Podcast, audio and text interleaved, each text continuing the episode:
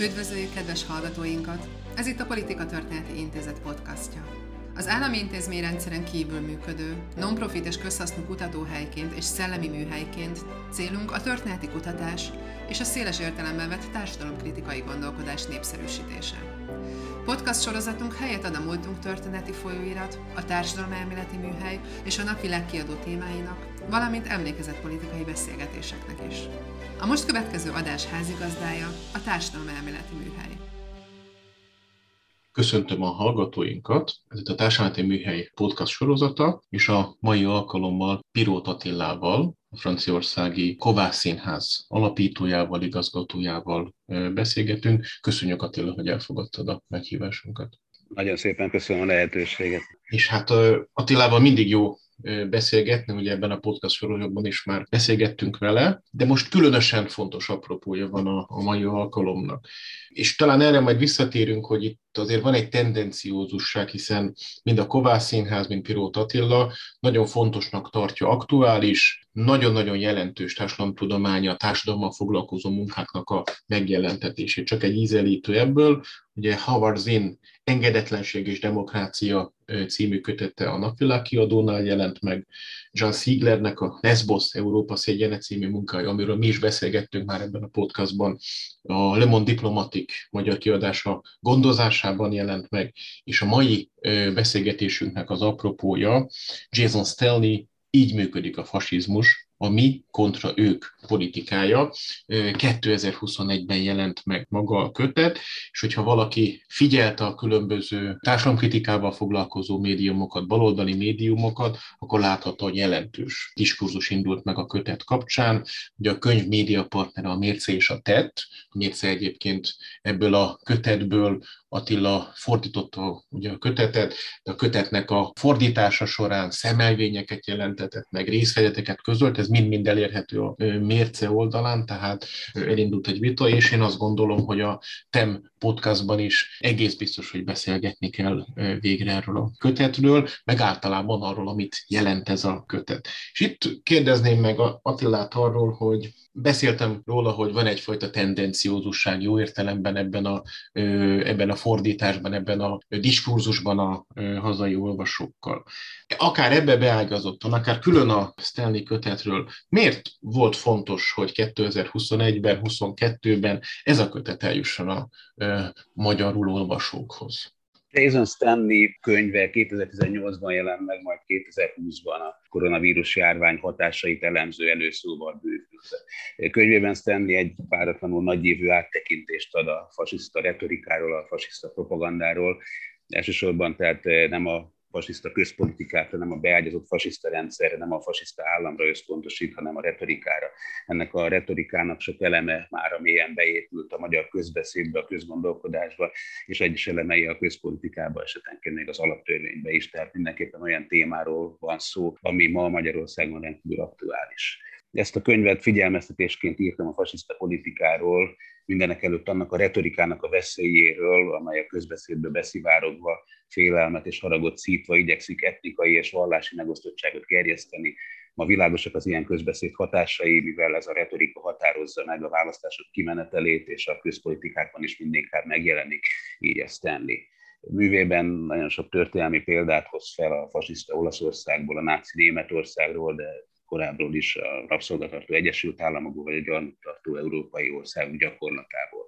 Emellett közelmúltbeli példákat is említ, a délszláv háborút, a ruendai népírtást, vagy a rohingyák elleni népírtást, és sok mai rendszert is elemez a Trump Bolsonaro Brazíliájától, Modi Indiáján, eh, vagy Erdogan Törökországán át Oroszországig, Lengyelországig és az Orbáni Magyarországig. A könyv magyar vonatkozásait nézzük, akkor nagyon fontos látni, hogy milyen előzményei vannak azoknak a retorikai elemeknek, amelyekre a kormányzati propaganda sok esetben épül. Pár évvel ezelőtt a KDNP egy olyan népesedéspolitikai plakátot tett közzé, amely egy az egyben a 30-as évek náci Németországából lett átvéve.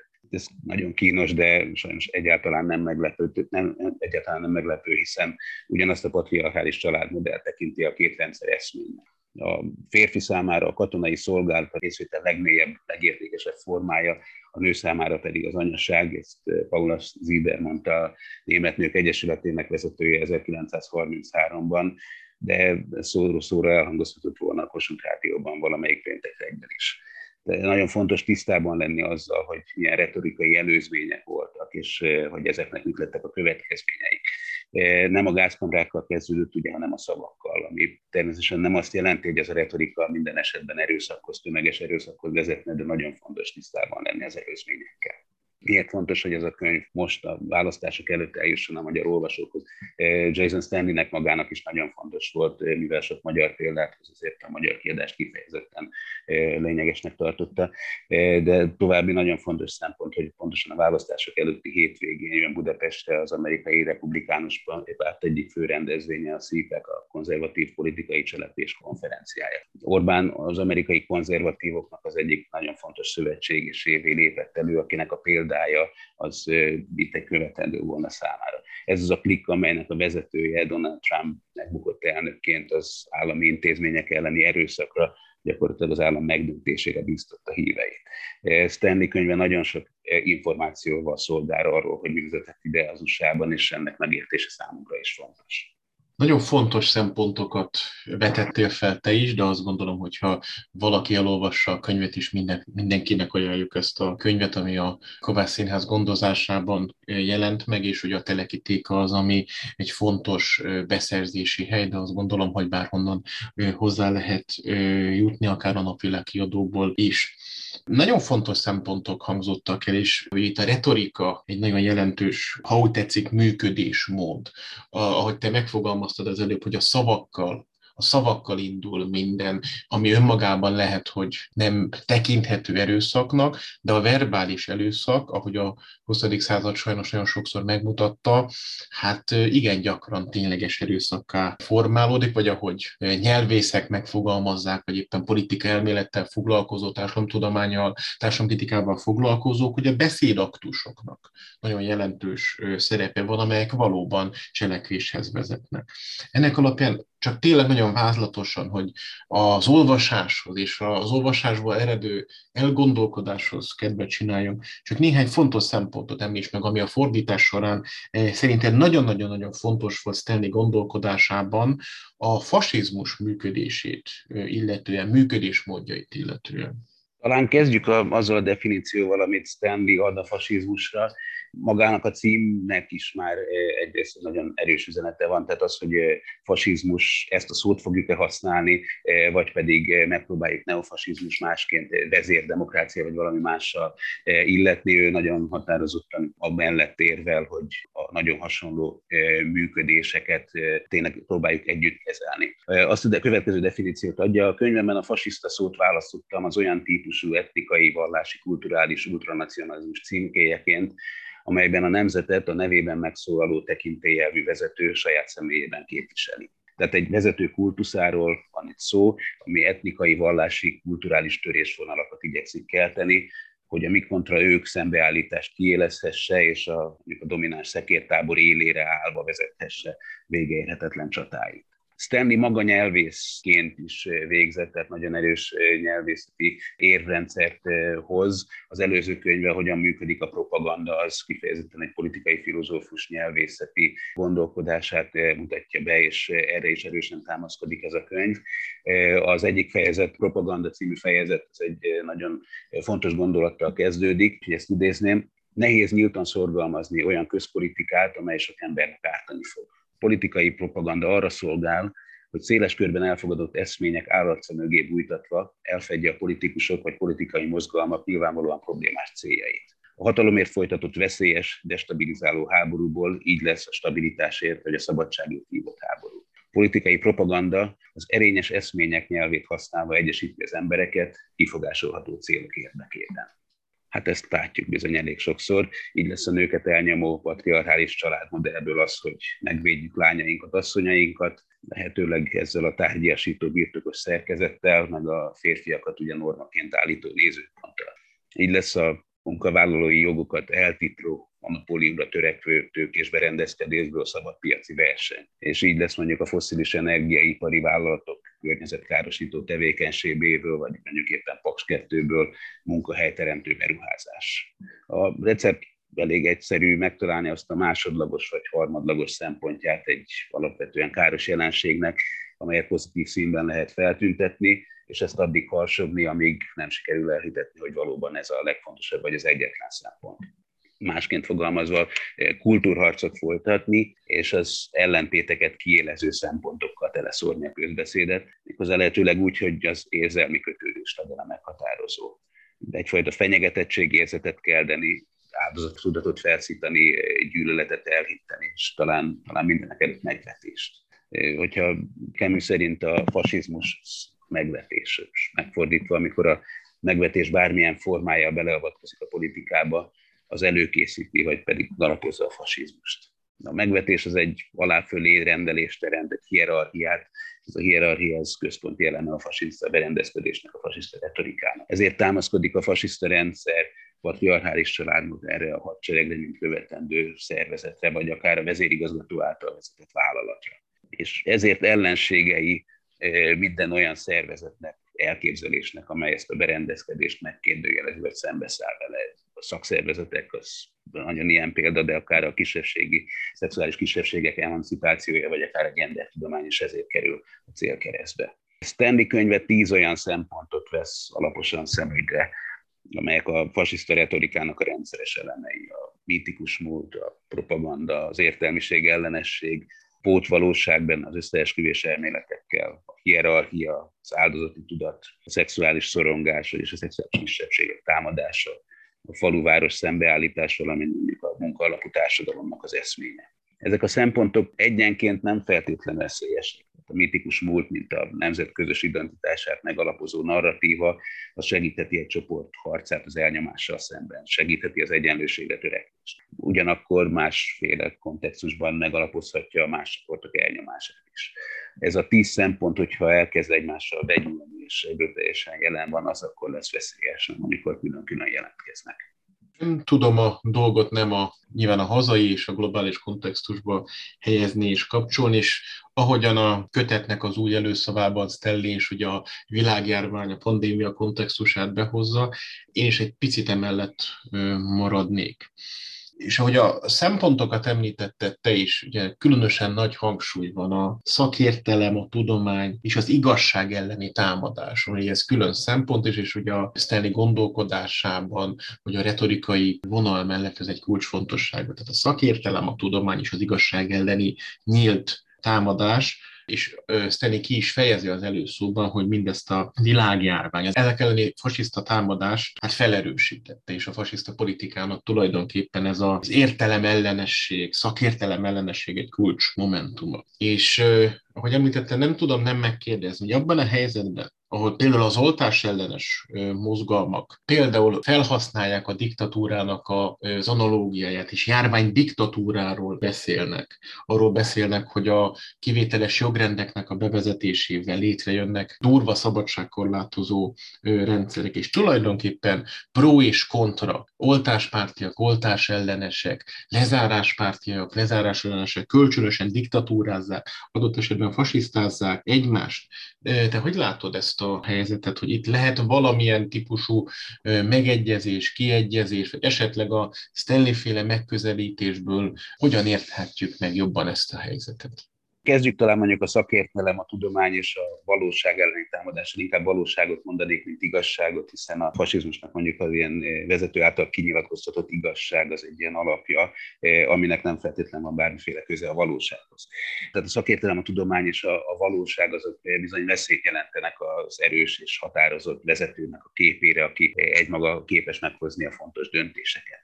Hogyha egy olyan történelem szemléletet nézünk, amely a domináns csoport múltbeli bűneit mutatja például be, vagy amely az elnyomott csoportok nézőpontját rekonstruálja, az bizony komoly csapást mérhet a mítikus múltra, tehát ez az egyik pillére volna a fasiszta retorikának, hogyha ez ellen indítanak támadást, az veszélyes, tehát az állami finanszírozású szakmai függetlenséget biztosító egyetemek, kutatóintézetek, akadémiák ezért nagyon hamar célkeresztbe kerülhetnek, és helyükbe olyan intézmények, alapítványi szervezetek kerülhetnek, amelyek irányítottan választhatják meg a kutatóikat, vagy a kutatási témáikat. Azt hiszem, hogy erről te sokkal többet mesélhetnél, mint én, hogy ez hogyan zajlik. Nap mint nap zajlik sajnos Magyarországon, igen. A fasiszta hatalomnak a, a célja az az, hogy ellehetetlenítse ezt a kritikus szemléletet, vagy legalábbis a hatáskörét nagyon erősen és megnyírbálja. És maradjon az, hogy a tekintélyelvű vezetőnek a nézőpontja az, amit egyedül hallani lehet. Az ezzel szembeni ellenállás természetesen lehetséges, de nagyon sokak együttműködését igényli. És akkor most egy, hagyd mondjak egy konkrét példát arra, hogy mennyi minden szükséges egy kritikai nézőpont fenntartásához, nem feltétlenül egy fasiszta rendszer elleni kritikai nézőpontról van itt szó. A francia Charlot szociológus házaspár évtizedek óta a gazdasági elit egy százaléknak a felső rétegének a működését vizsgálja. Tudományos alapásságú munkájukat nem csak szakmai körökben igyekeznek publikálni, hanem a nagy közönség számára is érhető formában tálalják. La Violence de Riche, tehát a, mondjuk a gazdagok által elkövetett erőszak című könyv, az kifejezetten ilyen nagy közönségnek szóló könyv volt. Ebből a könyvből egy, egy színházi társulat egy nagyon ütős színdarabot készített, a melbevágó és igencsak felháborító gazdasági tényeket rengeteg humorral ötvözték, és a közönséget is remekül bevonták. A színdarabot az Avignoni Fesztiválon is játszották, és több száz más helyszínen is műsorra tűzték, így több tízezer nézőhöz jutották el a szociológus kutatók társadalom kritikáját, köztük olyanokhoz is, akik máskülönben nem feltétlenül értesültek volna róla, tehát egy teljesen más réteget is sikerült ezzel megcélozni. Színdarab kapcsán a sajtó is nagyon sok cikket közölt, akár a darabról, akár pedig a darabból tárgyalt valóságról, és ez a nagyon széles körű figyelem biztosította, hogy az a kritikus szemléletű szociológia oktatás, amelyből kikerülhet a Pánszon Sárdó házaspárhoz hasonló kutatók következő nemzedéke, az kellő társadalmi támogatottság révén fönnmaradhasson. Ne tudják ellehetetleníteni azok egy könnyen, akik számára ez a fajta tudomány ez kellemetlen. És mi kell ahhoz, hogy ezt a fajta működést, ezt el lehetetlenítsük, ennek a láncolatnak szinte bármelyik szemét elég elvágni. Ha például nincsen egy kiadó a vagy hogyha nincsen egy független színi társulat, amely színpadra állítana, hogyha nincsenek olyan előadóhelyek, amelyek fogadnák az ilyen előadásokat, ha nincsen független sajtó, amelyik cikkezne az előadásról, bármelyiknél kiderül, hogy mennyire sérülékeny is tud lenni ez a kör és hogyha a hatalomnak sikerül bármelyik szektort teljes ellenőrzése alá vonni, közül a sok szektor közül elég egyet teljes ellenőrzés alá vonni, azt az egyetlen láncemet kiiktatni, akkor gyakorlatilag ennek a körnek nagyon könnyen lőttek. És mondjuk akkor itt forduljunk is rá a koronavírus járványra. Független előadóhelyek azok e, világszerte kiemelten megsínlették ezt a járványt azt látjuk, hogy amikor ilyen sokszerű megrázkódtatások, egyfajta katasztrófák következnek be, akkor egyes szektoroknak, mondjuk főleg a kis szereplői, azok teljesen eltűnhetnek. Ez más szektorokra is érvényes, hogyha nem tudom, itt a mezőgazdasági szektorra gondolunk például, akkor egy, egy madári influenza járvány ami az állatállomány kényszerű leülését teszi szükségessé, az nagyon-nagyon sok eh, kistermelőt eh, padlóra küldhet, és végső soron mondjuk a nagy tőketartalékkal rendelkező nagyvállalatok eh, juthatnak kulcs szerepbe, kulcs pozícióba, tehát egy-egy ilyen egészségügyi válság az remek üzleti alkalom számukra. Ugyanezt látjuk a mesterségesen előidézett ársokok esetében is, amikor például a benzinár maximálásával tehetik tönkre a kisebb benzinkutakat, akkor a MOL felvásárlásokkal ezekkel nagyon jól járhat. De általánosságban is elmondható, hogy a nagy megrázkódtatások, a válságok, azok a hatalom és a vagyon koncentrációjának a fokozását eredményezhetik. Ez persze nem az egyetlen lehetőség. Megfelelő mozgósítás esetén eredményezhetnek más is a szolidaritásnak a páratlan feléledését, az egymás iránti gondoskodásnak az előtérbe kerülését. De nagyon fontos, hogy ne feledkezzünk meg erről, és lássuk, hogy például a koronavírus járvány kapcsán eh, ez a fajta szolidaritás is nagyon-nagyon sokszor felélet megjelent. Mind a mellett a válságok kiváló alkalmat jelentenek jellemzően arra, hogy a hatalommal rendelkezők még tovább növeljék a hatalmukat, méghozzá úgy, ahogy az rendes körülmények között nem volna lehetséges. Erről szól Naomi Klein Shock című kiváló könyve, amelyben a katasztrófa kapitalizmus fogalmát ismertétette. A koronavírus járvány ehhez a fajta működéshez egy, egy páratlan lehetőséget adott. A dollármilliárdos osztály ezt remekül ki is aknázta. A statisztikák szerint a vagyonok másfél év alatt olyan mértékben nőtt, mint rendes körülmények között tíz év alatt.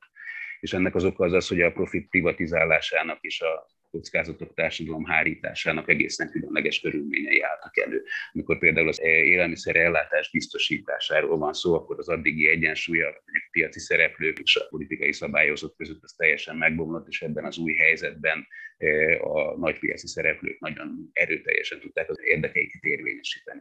Számtalan olyan intézkedést hoztak világszerte, amely az egyéni cselekvési szabadságot és a közegészségügyi veszélyt tette mérlegre.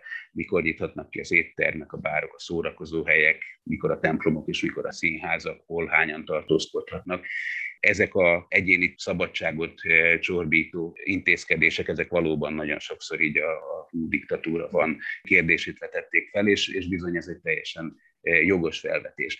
Az ilyen intézkedésekkel szembeni lakossági elvárás, az, az átláthatóság és a következetesség eh, valóban ki lehet róni talán olyan intézkedéseket, amelyek észszerűek, jogszerűek, de ehhez valószínűleg a társadalmi jóváhagyásnak a keresése az kulcsfontosságú. A következetességtől való eltérések azok az önkényesség jelei, és nagyon sokat mondanak például Magyarországról, hogy milyen nagy kivételeket tett labdarúgó Európa bajnokság, eukarisztikus világkongresszus, vadászati világkiállítás de világszerte jó fokmérői az ilyen intézkedések annak, hogy mennyire önkényes rendszerben élünk és ezek, tehát az önkényes, a tekintélyelvű rendszerekben ezek mind felbukkantak, akkor, akkor most hagyd mondjak egy olyan példát, amire a fasiszta jelző az valóban nagyon jól. Az idegen ellenes retorika az egy nagyon visszatérő eleme ezeknek a rendszereknek, és ezek, ezen retorikai fogások közül e, is visszatérő például az, hogy a bevándorlók betegségeket fognak terjeszteni. Nem feltétlen szükséges a náci Németországig visszamennünk, hallottuk ezt azóta is, még a koronavírus járvány előtt 2018 májusában az afrikai sertéspestis kapcsán. Nagy István akkori agrárminiszterjának azt mondta, hogy szerinte úgy juthatott be a járvány Heves megyébe, hogy egy migráns vagy vendégmunkás eldobott egy szendvicset, amit megtalált egy vaddisznó, amely így megbetegedett. Talán emlékszel, ezt mondja, nem én találtam ki, ez Nagy István szájából hangzott el dokumentálta azzal, hogy ezt az állítást alátámasztja, azzal nem bíbelődött, tehát a, a valóság helyébe itt is egy tekintélyelvű kinyilatkoztatás lépett, amely mint egy bedobta magáról a bizonyításnak a terhét. És eh, Frederico Finkenstein fasiszta hat és eh, hazugságok című könyve eh, nagyon hasonlókkal foglalkozik. A tudomány ellenesség ezért egyáltalán nem meglepő, ehhez a tekintélyelvű kinyilatkoztatáshoz ez szükséges. Egy másik példa bevándorlók összekapcsolására a, beteg, a betegségekkel, az Szijjártó külügyminiszter nemrég mondta, és ez most is megtalálható a kormány.hu oldalon, idézem, nehéz elképzelni, hogy az illegális bevándorlók között bárkinek is lenne két negatív PCR-tesztje. A közleménynek a címe az így hangzik, a koronavírus járvány és a migráció ördögi kört alkot. Tehát ismét úgy látszik, hogy sikerült a gombhoz varni a kabátot ezek a példák, ezek nagyon e, durvák mindenképpen a fasiszta retorikára, de e, Stanley könyve hoz egy amerikai példát e, magyarázattal, ami még ezen is mérföldekkel túl meg. Idézem. A hatalomra jutott fasizmus igyekszik a retorikáját valósággá alakítani, például a betegséghordozónak titulált lakosság nyomorba taszításával. 2020 március elején Trump bevándorlási felülvizsgálati végrehajtó hivatala arra utasította a bevándorlási bíróságok személyzetét, hogy távolítsák el a járványügyi központ posztereit, amelyek a koronavírus terjedését hivatottak lassítani. Nehéz egy ilyen rendeletnek bármilyen értelmet tulajdonítani azon kívül, hogy igyekszik valóságosra tenni a bevándorlók és a vírus közti kapcsolatot azáltal, hogy elmulasztja tájékoztatni a bevándorlókat a veszélyekről. Ez bizony valóban a működő, fasi, működő fasizmus. Arra a kérdésre, hogy az egyén cselekvési szabadsága és a közegészségügyi veszély, kollektív elhárítása között hol kell meghúzni a határt, arra nem tudok egyértelműen válaszolni. A járványdiktatúrák veszélye az valós.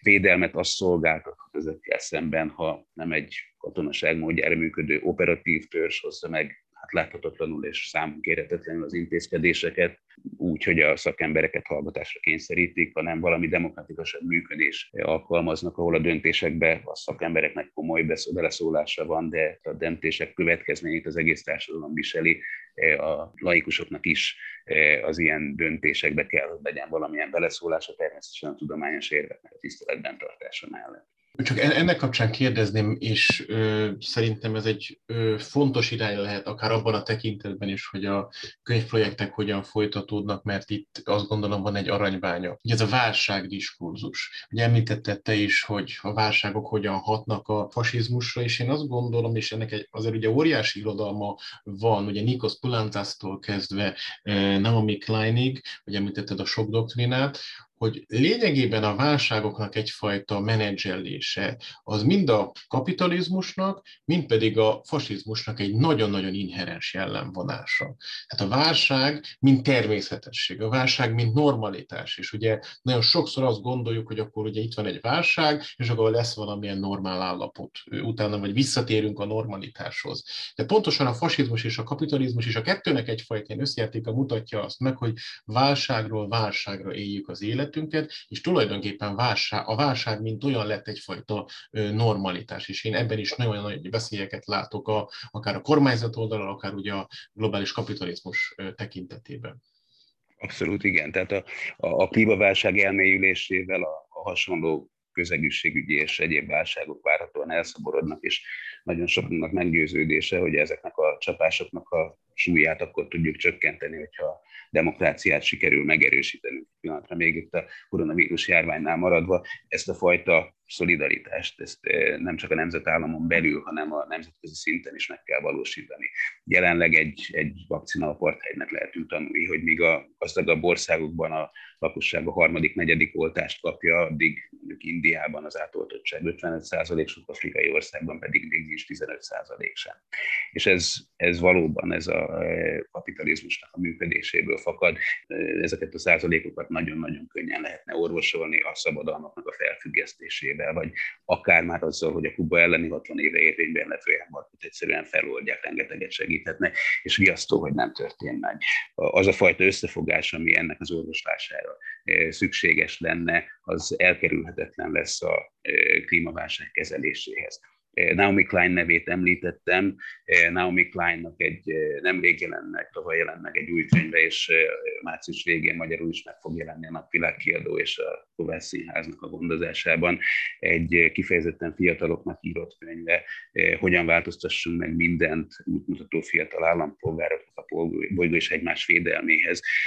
Naomi Klein, aki egy elképesztő feketeöves klímaaktivista és egy nehéz súlyok nyomozó újságíró évek, évtizedek óta tudósít a klímaváltozás frontvonalából, a klímaaktivizmus frontvonalából, és klímaaktivistaként a kanadai The Leap ugrás nevű szervezetnek meghatározó alakja, amelynek a kiáltványa gyakorlatilag a zöld új megállapodás, a Demokrata Párt progresszív szárny által felkarolt zöld új megállapodásnak az alapját képezi. Tehát ez a könyv ezeket a tapasztalatokat, amit Naomi Klein akár újságíróként, akár aktivistaként szerzett, ezeket annak a fiatal közönségnek adja át, akinek e, a klímamozgalma, az ifjúsági klímamozgalma e, talán a legnagyobb remény arra, hogy ezt a tendenciát sikerül megfordítanunk, és Naomi Klein egy egészen különleges nézőpontból érkezik. E, ő azt mondja, hogy ahogy a nagyvállalatok számára is ez a válság egy kiváló alkalom arra, hogy a saját érdekeiket érvényesítsék,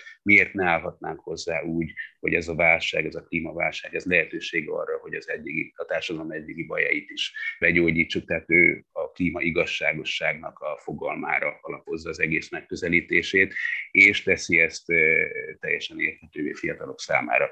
Egy, egy, egyfajta nagyon erőteljes kapitalizmus kritikát fogalmaz meg, amit egy, egy nem tudom, 13-15 éves olvasó is már nagyon könnyen meg tud érteni, és annak ellenére, hogy egyszerűen fogalmaz, nagyon messzire gondolatok vannak. Egy picit még visszatérve a nyelvhez, a terminológiához, és te is jelezted azt, hogy Stanley nagyon alaposan megindokolja, hogy miért beszél a fasizmusról, és milyennek az intellektuális, társadalomkritikai oka. És ugye az emlékezetnek, az emlékezet politikának, a múlt meghódításának, a múlt mitizálásnak nagyon-nagyon jelentős szerepe van a fasizmusban.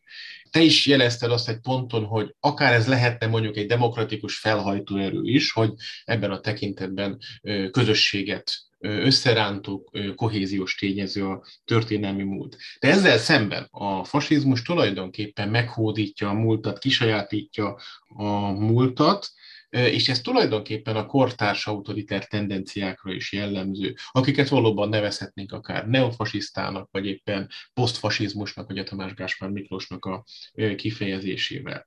Itt ebben a múlt vizsgálat emlékezett politika kontextusban, te hogy látod, hogy a történelmi fasizmusnak egyfajta következő etapjával, újjáéledésével találkozunk a kortárs autoriter tendenciák kapcsán, vagy valamilyen új kontextusban, új köntösben jelenik meg valami régi, vagy ehhez mondjuk így a populista korszellemmel felzárkózik valami, egy picit így a terminológiáról, hogyha szólhatunk. A kontextus természetesen rengeteget változott. Tehát amikor a globalizációt és az éghajlatváltozást tekintjük, akkor mindenképpen gyökeresen új körülményeket teremtettek, teremtenek. Ma a világ népességének több mint egy százaléka kényszerül arra, hogy a lakóhelyét elhagyja, és máshol, akár a saját országán belül, vagy azon kívül keressen menedéket. 84 millió ember, és ez a szám az elkövetkező években, évtizedekben meredeken nőni fog. A, a klímamenekültek esetében mindenképpen új jelenséget látunk, nagyságrendekkel több ilyen ember, ilyen szituációjú ember van, tehát új kontextusban jelennek meg azok a retorikák, amelyek esetleg régiek. Andreas Mannnak van egy nagyon érdekes könyve, több nagyon érdekes könyve is van. Nemrég jelent meg egy, egy vaskos, több mint 500 oldalas mű, White Skin, Black Fuel, fehérbőr, fekete tüzelőanyag címmel, amelyben a fosszilis energiaipar és a fasiszta ideológia összekapcsolódását vizsgálja számos országban, elsősorban Európában. A rendszeresen modellként állított skandináv országoktól Németországon, Franciaországon át Lengyelországig, Magyarországig és így tovább. Minden alkalommal írja amikor egy európai szélső jobboldali párt letagadja vagy elbagatilizálja az éghajlatváltozást, a bevándorlás témáját veszi elő. Mivel az éghajlatváltozás az elég sokáig e, velünk fog maradni, e, ezért, e, hogyha ez az állítás ez megállja a helyét, és a tapasztalatok szerint ez így van, akkor nagyon sok további ilyen bevándorlási témájú retorikára készülhetünk fel. Tehát új körülményeket teremt maga az, hogy a, a klímaváltozás folyamata az, az kezd nagyon elszabadulni, de a technológiai fejlődés is teljesen új helyzeteket tud teremteni.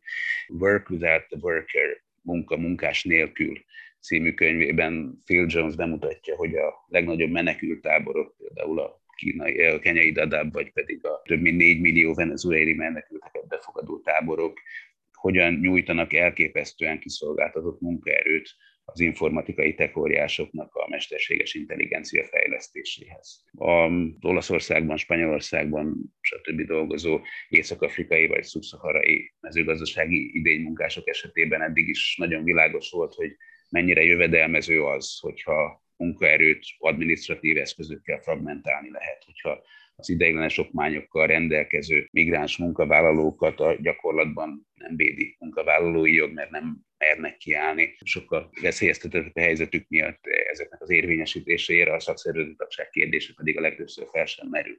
Tehát a bizonytalan helyzetnek a fenntartása munkáltatónak rendkívül jövedelmező, és hát ehhez nagyon jó jön, hogyha a társadalomban erős feszültségek, a külföldi munkavállalók elleni ellenérzések vannak. És a magas munkanélküliség, vagy pedig egyéb gazdasági nehézségek mellett ez nagyon könnyen el is érhető, hogy ezek a feszültségek ezek magasak legyenek. Ez tehát eddig is megvolt. De most a technológia révén gyakorlatilag a menekültáborok szöges belül is tartható ez a nagyon könnyen elnyomható munkaerő. Viszont ennek a politikának a fenntartásához a menekült ellenes retorika és ennek a társadalmi támogatottsága az továbbra is kulcsszempont. Tehát a kontextus az, az megváltozott, kétségtelenül új elemek jöttek be, az idegen, a másiknak a szíre lépésének a módja az megváltozott, de az nem változott meg, hogy nagyon sok esetben továbbra is ő az ellenség. Ő az, akit másiknak lehet titulálni, aki ellen mi összefoghatunk, aki fenyegetettséget jelent, és akivel szemben mi fellépés az, ami egyéb kovácsul minket. És azok a retorikai eszközök, amikkel sikerül ezeket a negatív érzelmeket felkorvácsolni, amivel ez a mi kontra ők szembeállítás, ez elérhető és kiélezhető, az bizony rengeteg közös vonás mutat a történelmi példákkal, és ezért is értek egyet ahhoz, hogy egy retorikát elemző könyvben ugyanazt a szót, a, a fasizmust alkalmazzuk a korábbi és a mai példákra egyaránt. Sok tényezőről beszéltünk a, az eddigiekben is, és azt gondolom, hogy az egyik nagyon-nagyon fontos értéke ennek a kötetnek, ahogy te is kiemelted, hogy nem csak egy-egy tényezőt vizsgál, hanem tulajdonképpen egy atmoszférát. Azt is mondhatnánk, hogy a, fasizmusnak, vagy a fasizálódásnak az atmoszféráját, hiszen te is jelezted, hogy nem csak, hogy külön-külön, hanem együtt van jelentősége ezeknek a tényezőknek. És nyilván nem nehéz ezek között, hogy mondjam, valamilyen erős sorrendet felállítani. Ha arra kérnélek, hogy próbáljuk meg a fasizmus kialakulásának néhány legalapvetőbb, leginherensebb, legkulcsfontosságabb okát megvizsgálni, akkor mit, mit válaszolnál? Ideológiai kiinduló pontjai vannak, elsősorban rasszista megközelítés, idegenellenesség a mi és őknek egyfajta állandó, ahogy tetszik, Kásmitti és ördögi dihotómiája, vagy, ahogy egyébként például a patriarhátus esetén, amit te is kiemeltél, ott is hangsúlyozom tenni, hogy például a patriarchának a szerepe tekintetében a gazdasági tényezők mennyire fontosak, és például egy patriarchális társadalomban úgymond a kenyérkereső fehér férfi egy nagyon jelentős gazdasági, egzisztenciális nyomás alatt is van. És ez egy, azt gondolom, egy kulcskérdés, például Nikos Polánszász azt mondja ezekről a tematikákról, hogy a gazdasági oldalnak egyfajta osztály szempontnak kulcsfontosságú jelenléte van a fasizmus tekintetében. Mit mondhatunk szerint Stanley munkássága és a te hozadott értéked alapján, hogy hol van a hangsúly, hol lehet ha egyáltalán lehet hangsúlyt tenni különböző tényezők vonatkozásában. Sok esetben a fasiszta politika és a fasiszta retorika alkalmazásának, amikor egy politikus ezt alkalmazza, a legalapvetőbb oka az az, hogy így a legegyszerűbb politizálni. És a mi kontra ők eh, szembeállításon alapuló politika az, az rendkívül hatásos tud lenni. Amikor Margaret Thatchernek a népszerűségi mutatója 1982-ben kezdett a földbe állni, mert a gazdaság évtizedek óta nem látott recesszióba süllyedt, akkor a Falkland-szigetek ellenőrzéséért folytatott háború az nagyon jól jött neki, ahogy az akkor hatalmon lévő argentin diktátornak, Gátierinek is. Azzal, hogy hirtelen lett egy külső ellenség, hogy a figyelmet sikerült elterelni a súlyos gazdasági válságról, az minden kettőjük népszerűségi mutatójának rendkívül jót tett, mert hirtelen a nemzet egysége, a nemzet vélt nagyságának védelme, a lakosság kellően széles körében minden más tűverelő szempont lett. A recept az fajék egyszerűségű. Mi egyek vagyunk, ők fenyegetik azt, ami egyé kovácsol minket, de ha teljhatalmat adtok a kezembe, akkor majd megvédelek titeket, vagy nem is titeket, hanem az asszonyaitok, lányaitokat, és így tovább. Ezt a receptet természetesen úgy is alkalmazhatja egy politikus, hogy lényegében egyetlen szót sem hiszel abból, amit mond. Talán megélhetési fasisztának is mondhatnánk, és Stanley szerint Orbán ilyen. A fasiszta retorikáról szóló könyvének az egyik főszereplője Orbán Viktor, aki nyilván maga sem hiszi mondjuk el azt az állítását, hogy a keresztény vallás volna a legüldözöttebb vallás virágszerte, de attól még ezt hangoztatja, és még egy keresztény üldözési államtitkárságot is nyit. Könyv tíz fejezetében talán hatban is idéz magyar példát, és ott, ahol nem szerepel magyar példa, az olvasó is általában elég könnyen fog maga találni egyet. A fasiszta retorikából tehát csillagos ötös, Stanley szerint azonban idézem, alapvetően Orbán ideológiai szempontból nem fasiszta, csupán kleptokrata. Ezt a mércének adott interjújában fejtette ki. Stanley szerint Azért nincs fasizmus több országban, mert a politikusok kerülik igazán elvtelen embernek kell lennie ahhoz, hogy ezt a politikát használhass. Hát de ilyen elvtelen emberek azért vannak, nem tudom, hogy el tudjuk-e képzelni például más politikát, amivel Donald Trump hajdani valóságsó mágnás mondjuk versenybe tudott volna szállni mérhetetlenül nehezebb egy valódi programot kidolgozni, amely sok szempontot együtt mérlegel, amely prioritásokat fogalmaz meg, amely társadalmi konszenzust keres, amely kompromisszumokat köt. E, sokkal egyszerűbb másra terelni a szót. A koronavírus járság idején, sokkal egyszerűbb úgy tenni, mint hogyha a törvényhozásnak az volna a legsürgősebb problémája, hogy semmilyen Zsolt javaslatára törvényben rögzítse azt, hogy a születési nem az anyakönyvbe bejegyzett hivatalos nem, ami utólag nem változtatható meg. Mert tehát egy ilyen páratlan egészségügyi világjárvány közepén ki volna a fő ellenség, ha nem a szexuális kisebbségek, kiemelten pedig a transzemberek. Az, hogy a kiskorúak nem átalakító műtétével kapcsolatos kérdésről fogunk népszavazást tartani a kormánypárt népszavazási beterjesztése nyomán, az, az jól mutatja, hogy milyen állapotban van egykori demokráciánk. A másik kérdés viszont az, ami nagyon fontos, hogy mikor fogékony a társadalom az ilyen elképzelésekre. Mindenek előtt talán akkor, hogyha érzéketlen azokra, akiket célba vettek, hogyha a szolidaritás sikerült felszámolni hogyha az érzékenyítés az egy szitok szóvá vált, az érzéketlenítés pedig programmá. Ehhez mondjuk nagyon kapóra tud jönni a gazdasági nehézség. Ahogy Frank Pavlov fogalmazott Barna Hajnal című novellájának a magyar kiadásához írott utószavában, nagy a kísértés, hogy a gazdasági nehézségek elől magunkba zárkózzunk, és az erő illúziójával áltassuk magunkat gazdasági nehézségek és más válságok persze a szolidaritás erőteljes jelentkezését is kiválthatják. Az, mi múlik vajon az, hogy magunkba zárkózunk, vagy pedig egymás felé fordulunk? Ez egy nagyon fontos kérdés, a klímaválság előszobájában pedig az egyik legfontosabb kérdés. Az egyik kulcs szempont az, az talán az egyfajta érdemelvű versenyszellem. Ugye a hét legjobb dolgozója a gyorsétteremben feltétlenül az, akit büszkék vagyunk tablóra, és hogy ez a szemlélet az élet többi területét is áthat alakja. Hogyha egy ilyen érdemelvű versenyszellemű környezetben gazdasági nehézségek jelentkeznek, akkor az emberek sokkal könnyebben hajlamosak arra, hogy ne nézzenek túl, ne lássanak túl a saját szempontjaikon, és egy ilyen atomizálódott társadalomban a tekintélyelmű vezetők azok sokkal-sokkal könnyebben felemelkedhetnek. És akkor egy pillanatra nézzük meg, hogy mondjuk mit adtak nekünk a látványsportok, mit adott nekünk ez a stadionépítés, ami Igen. Eh, évek óta folyik. Egyrészt a eh, költségvetési megszorításokat az egészségügy, az oktatás, a tömegközlekedés terén, vagyis általában a közjó terén.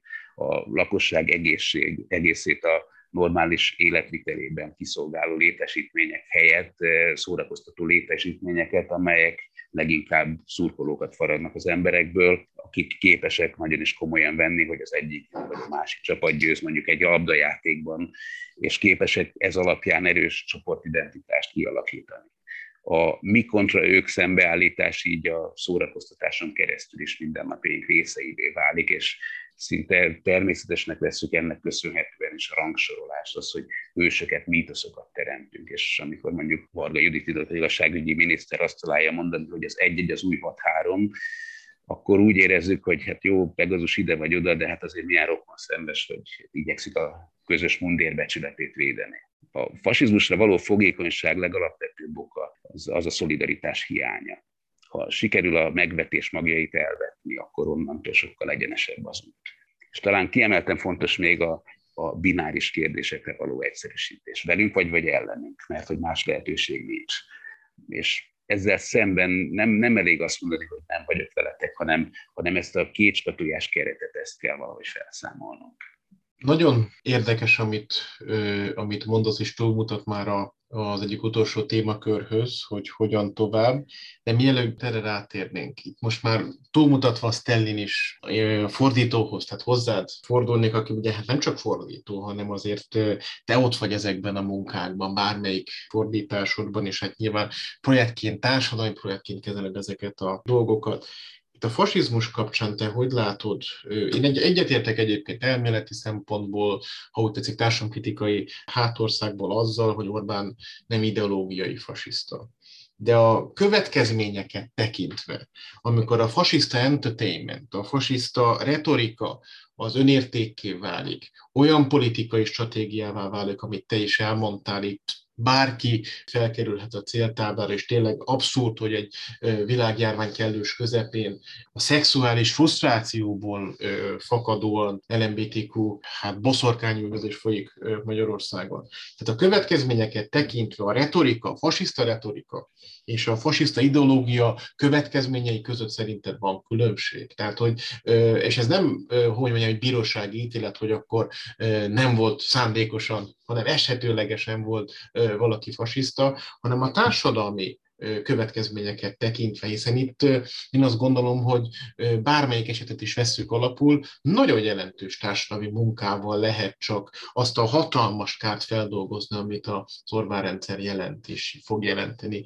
ki tudja meddig. Természetesen, tehát a, a, a következmények azok nem azon múlnak, hogy ezt meggyőződéssel hiszi, vagy pedig csak prédikálja, mert ezt tartja a legpraktikusabbnak. Természetesen egyetértek abban, hogy ez, ez ebből a szempontból egy, egy másodrangú kérdés.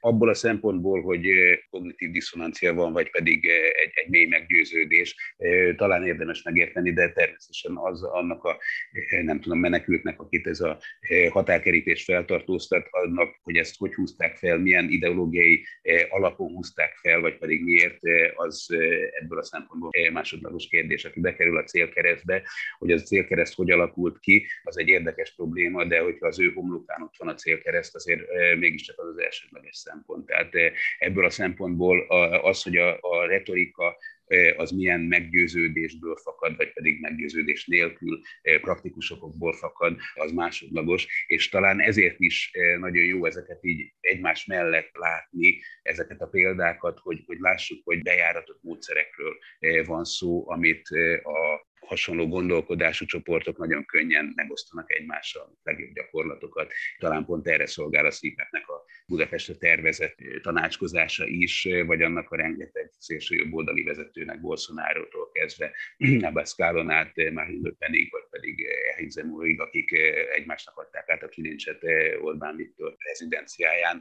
Az, hogy ki pontosan hogy érkezik el a fasiszta retorikának a kiinduló pontjához, az egy érdekes kérdés, de hogy onnantól kezdve a hatásai azok nagyon hasonlóak, az tény. A mai podcastunkban is sok szempontot adtál a hogyan továbbhoz. Akár Naomi Klein vonatkozásában, akár az általunk tárgyalt Stanley kötet így működik a fasizmus tekintetében. De az kétségtelen tény, hogy, hogy eddig azért sok szempontból egy pici pessimista volt a, a végkicsengés. Ugye Klein kapcsán emlegetted, hogy, és ez egy nagyon-nagyon fontos dolog, hogy a tekintsünk a válságkapitalizmusra, ami a válságról válságra nem mondanám, hogy evickél, hanem várja tulajdonképpen a válságot, és ugye itt a pandémia kapcsán is, és a globális ökológiai klímaválság kapcsán is ugye ezt a válságdiskurzust emlegettük, és ugye Klein mondja, hogy legyen a társadalom a nép számára is, ha úgy tetszik, a válság egyfajta lehetőség egy új társadalmi projektnek az elindítására. Tehát ez azt gondolom egy nagyon-nagyon fontos pozitív üzenet. Ezzel együtt te hogy látod ezt a miög dihotómiát, ezt a kiéleződő, és azt is mondhatnánk, és ez egy nagyon-nagyon fontos dolog, te is többször utaltál rá, transnacionalizálódó fasizmus, hiszen itt nem csak arról van szó, hogy egy nemzetállami keretrendszert látunk fasizálódni, hanem transnacionális hálózatokat látunk, transatlanti hálózatokat látunk, szerintem erről még nagyon sokat kell, hogy beszéljünk. Most ebben a környezetben hogyan tovább, mi a teendő, milyen irányok vannak, tényleg csak egyfajta következő adást, vagy következő projektet alapozzunk meg ezzel, hogy milyen kiinduló pontok lehetnek a tekintetben, hogy nem működjön a fasizmus, vagy ne tudjon ilyen típusú hálózatokat létrehozni, és esetleg a humánus politikának, egy humánus társadalmi gazdasági berendezkedésnek egyfajta előszobájába lépjünk. A napokban jelent meg egy hosszú angol nyelvű interjú Arundhati Roy indiai íróval, amelyben mérleget vont a Narendra Modi által vezetett India állapotáról.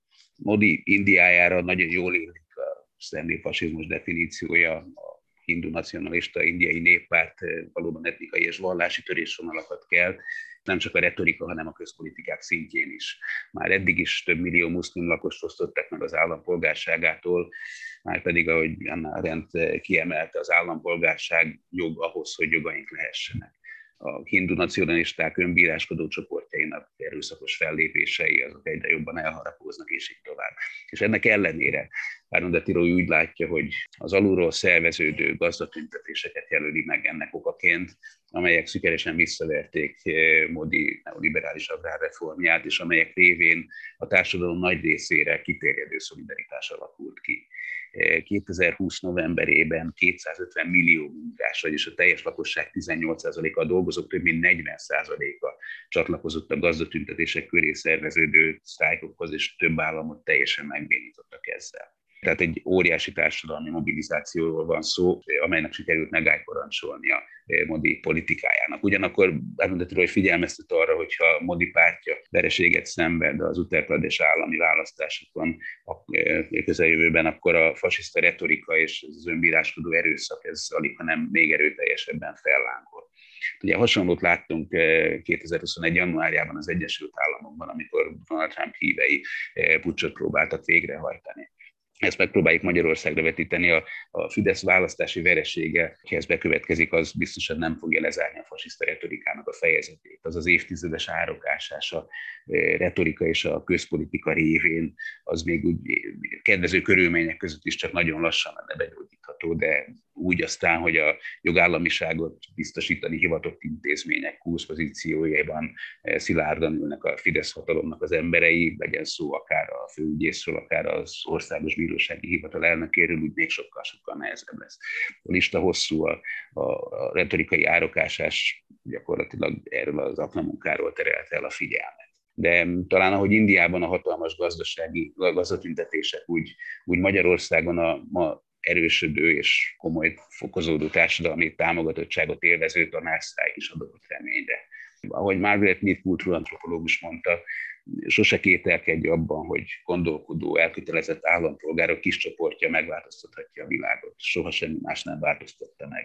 Valami, valami elindult most a talánysztrájkkal, és egy maréknyi bátor ember elindította, most már csak melléjük kell állni. Ezt azonban nekünk saját magunknak kell megtenni, mert a, a demokrácia nem látványsport.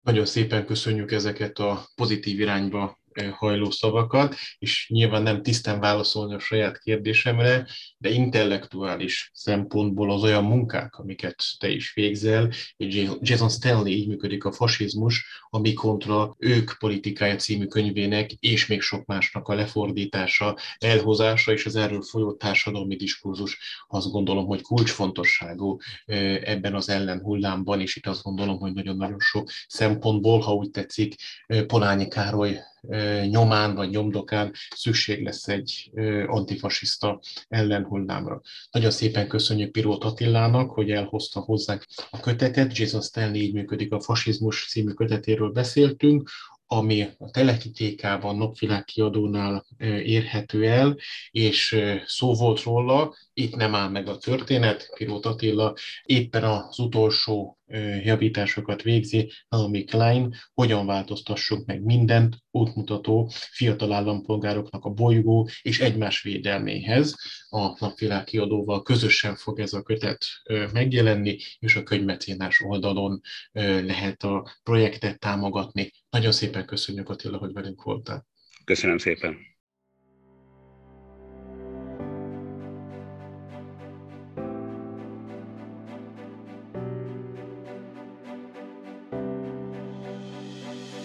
Köszönjük, hogy velünk tartottak. A Politika Történeti Intézet podcastját hallották. Kérjük, kövessék honlapunkat és Facebook oldalunkat, iratkozzanak fel hírlevelünkre, és lehetőségeikhez mérten támogassák fennmaradásunkat. Működésünk ugyanis csak rövid távon biztosított. Az ehhez szükséges információkat megtalálják mostani adásunk leírásában. Várjuk Önöket legközelebb is!